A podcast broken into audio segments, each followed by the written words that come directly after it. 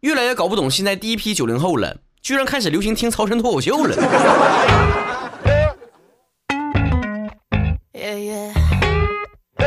朋友们，如果你让我形容刚刚过去的东北话脱口秀五周年上海见面会的现场，我会用几个词来形容，那就是连哭带笑，连喊带叫。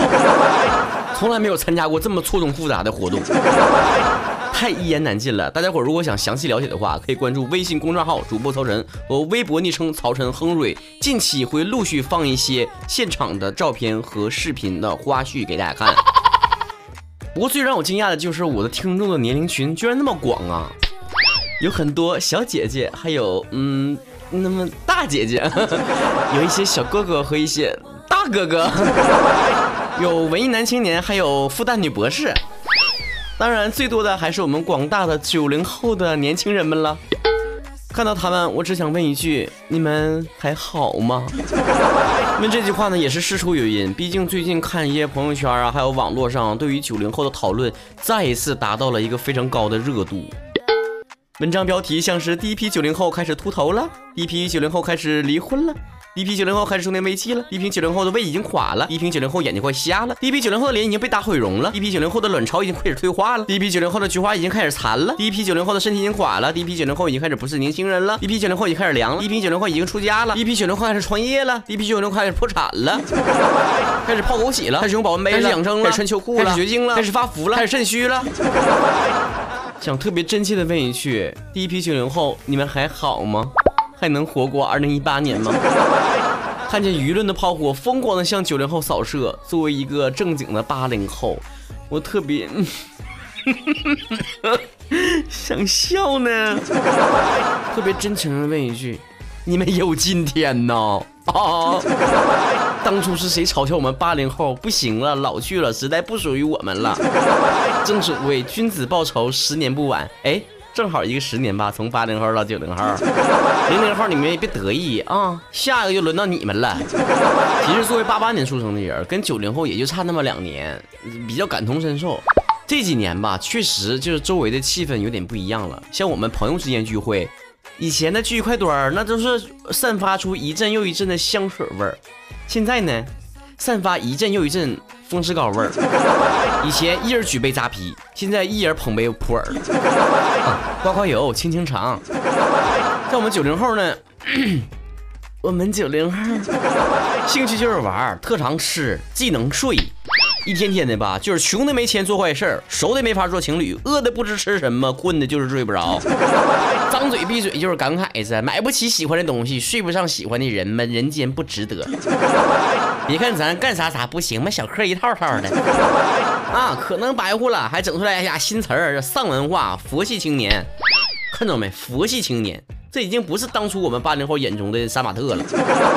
佛系青年的生活方式呢，就是说从刷朋友圈啊到谈恋爱，从吃饭到健身，都散发了一种不属于年轻人们的淡然随缘的态度，仿佛活成了一尊雕像。口头禅呢，大部分是嗯，行，随便啦。就连这脾气像炸药库一样的你们的曹哥我。都变得佛系了很多。以前我的口头禅是“你是不是傻”，现在让我遇到那些让我发火的事儿，我都会说“真棒啊，不叫好棒棒”。以前追女孩都会说“你好，我们能在一起吗？不能的话，我再想想别的招儿。”现在会说“你好，能在一起吗？”不能就算了，我自己单着也不错。不管是丧吧，还是这个佛系吧，哎，还遭到了很多人的批评，说呀，你这一切随缘的态度啊，太消极了，不知道上进呐，没点年轻人的冲劲儿啊。你说咱们就随随便便的搁这消解一下内心的焦虑，搁这吐槽自黑一下，你们这些老人家咋听着这么入戏呢？咱们这些九零后吧，咱们这些九零后，你说一天让咱们焦虑事儿多多，吃饭焦不焦虑？你要点外卖吧，是我怕这个营养不均衡啊，发福。自己做吧还不会，也没那闲工夫。住房焦不焦虑？你要是租房子吧，成天就是给房东打工了；你要是买房子吧，成天给银行打工了。出门焦不焦虑？车养不起，地铁挤不上去，网约车还怕出事儿，就骑个共享单车都害怕押金要不回来。啊，那我到现在那个小绿车还是啥车的，那两百块押金我到现在都瞄回来呢。感情生活焦不焦虑？以前他都说七年之痒，现在变三年了。一个个条件不咋地吧，还都自己觉得怪不错的呢。你说我是大猪蹄子，我说你是小浪蹄子。婚龄在三年以内的离婚案件，九零后占百分之十七。当然，这跟人的观念也有关系。那以前人都说的，哎呀，让他凑合过呗。现在人的观念说，不行啊，过不到一块堆儿，咱散了。当然，还有很大一部分像我这样的青年，每一天感受到的不是糟糕，这是心动的感觉，而是糟糕，这是心梗的感觉。脱单不行，只能脱发。职场上焦不焦虑？咱以前都说男怕入错行，女怕嫁错郎，现在不一样了，就是都平等了，是吧？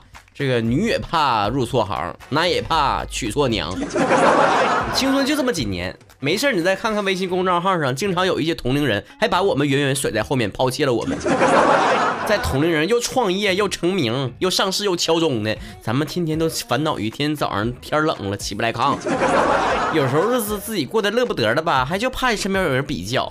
比如说参加同学会了，是吧？在别人口中已经成为了最具仪式感的炫富环节。有这个 A 轮，那个 B 轮，那个 C 轮，你说你们就不能够心平气和的、不忘初心的坐下来好好说一说上学时候班主任的坏话啊？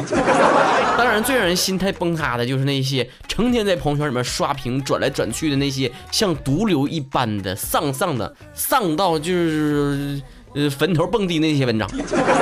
就这类文章嘛，就特别容易引起大家伙的共鸣，让你们觉得吧，每一个人啊，相互之间窝囊的样子都那么似曾相识。在通往人生失败的路上，你都不是一个人，有十万加的小伙伴陪你并肩作战，砥砺前行。按说吧，这每一代人都有每一代人的烦恼，这很正常。就像网上不有人说了吗？八零后的生活也挺不幸的，是吧？像是那个童年像皇帝，少年像战场，青年像乞丐，中年像野狗，老了没人养，死了没人埋。以前七零后有话语权的时候吧，说是八零后是垮掉的一代。现在八零后有话语权了，开始说第一批九零后是未老先衰。真背不住这零零后登上历史舞台的时候，九零后又该怎么批判他们？你说说，这冤冤相报何时了啊？舆论这么不放过九零后啊？要我看就几个原因。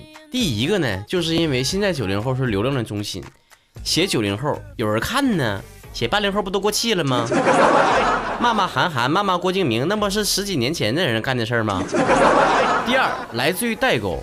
我个人有一个观点，就是所有的贴标签的行为都是一种偏见。还还还什么第一批九零后已经穿上了秋裤，我都不说啥了。我这个一八零后，昨天晚上二百穿短裤露俩大白腿下的楼买的雪糕，三个字儿火力壮。我骄傲了吗？我自豪了吗？就双胞胎吧，都有可能两个人性格迥异。你把这么一代人简单粗暴的去概括和形容，是闹哪般呢？第三，九零后更具有自嘲的精神。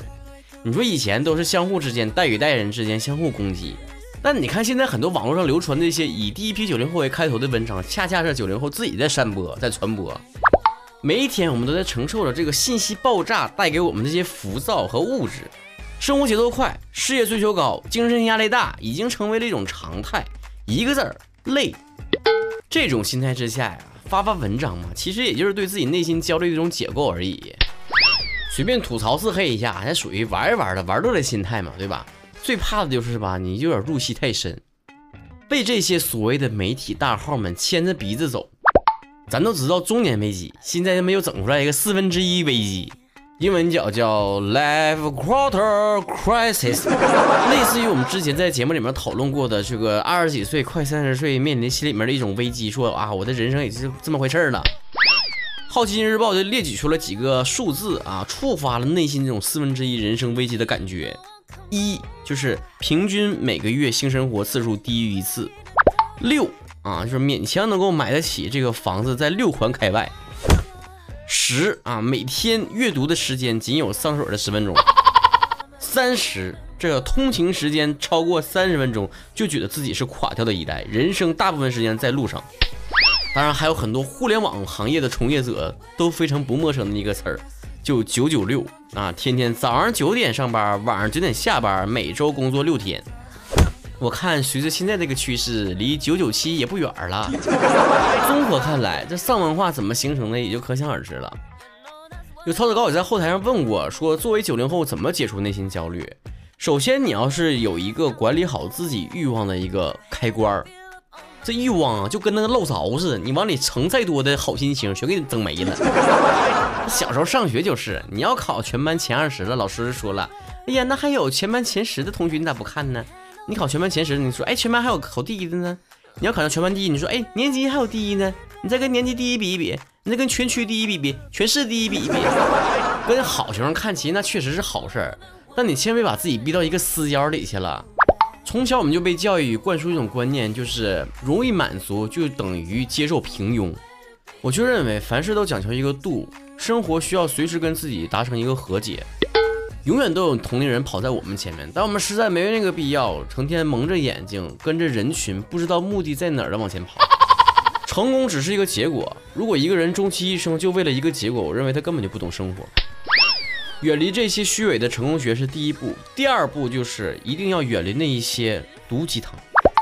听我的，你的朋友圈里面如果有人成天发那些三十岁的女人再不保养就要被老公抛弃了，再不让孩子上国际幼儿园就要输在起跑线上了，转变思维，找准赛道，打开脑洞，否则你会被这个时代淘汰等等这一类非常低质的成功学文章的时候，拉黑他。正是因为这个时代信息爆炸，我们更需要学会一个技能，那就是屏蔽消息。我们每天接受的大部分的消息全都是垃圾的、低质量的消息。这些在朋友圈里面给你们散播一些负面能量啊、一些焦虑气氛的人呐，就像咱们上学的时候那些同学似的。你本来考的这个学的挺好的，复习的挺好的，刚看了一遍书，他旁边就一一直叨，一直哎呀妈呀，怎么办呢？要考试了，太紧张了，不行了，考不好了。本来你挺有信心的，后来整的你挺紧张的，最后你没考好。他整个双百回来了。第三步就是要稳定你的生活节奏。太过急于求成的人都是爆发十足而后劲儿不足。人生是漫长的马拉松，你非得一开始开地炮的时候就按百米冲刺的速度，你迟早累死在半道上。甭管多少人向你鼓吹年少成名、年少成功、年少成家，都不要乱了自己生活的节奏。最后还有个土法，但非常好使，就是你每个礼拜一定要抽出三四天的时间出去运动一下，管它多长时间呢，对吧？你时间长了没有，短了十分二十分总有吧？呼吸呼吸外面的空气，放松下精神，实现这个精神的放松和修复，这个是从机能上来讲是非常有效的。在上学的时候，是不是那些上课时候好好听课，下课了就好好出去打篮球、跑步，好好出去玩的人？他们是不是比那些成天把自己闷在教室里面读书、读死书的人最后成绩好？再不行，只能走最后一招了，杀手锏了。听听曹哥节目吧。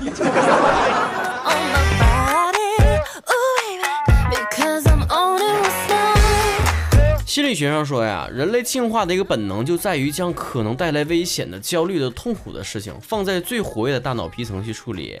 目的是强化自己躲避危险、解决问题的难度和速度，这就说明了焦虑、抑郁、挫败、恐惧等负面情绪往往就具有优先处理权。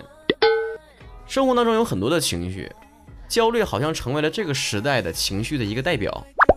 不用害怕焦虑，同时也不要因为自己的焦虑而更加的焦虑，它恰恰是你本能里面最上进的部分。同时，我也认真的呼吁其他代的老人家们。不要再把你们的炮火猛烈的对准九零后这个群体了，他们还是孩子啊！成天说人九零后秃头，那要秃也是我没钱秃啊！别老成天针对九零后了，别忘了还有零零后呢。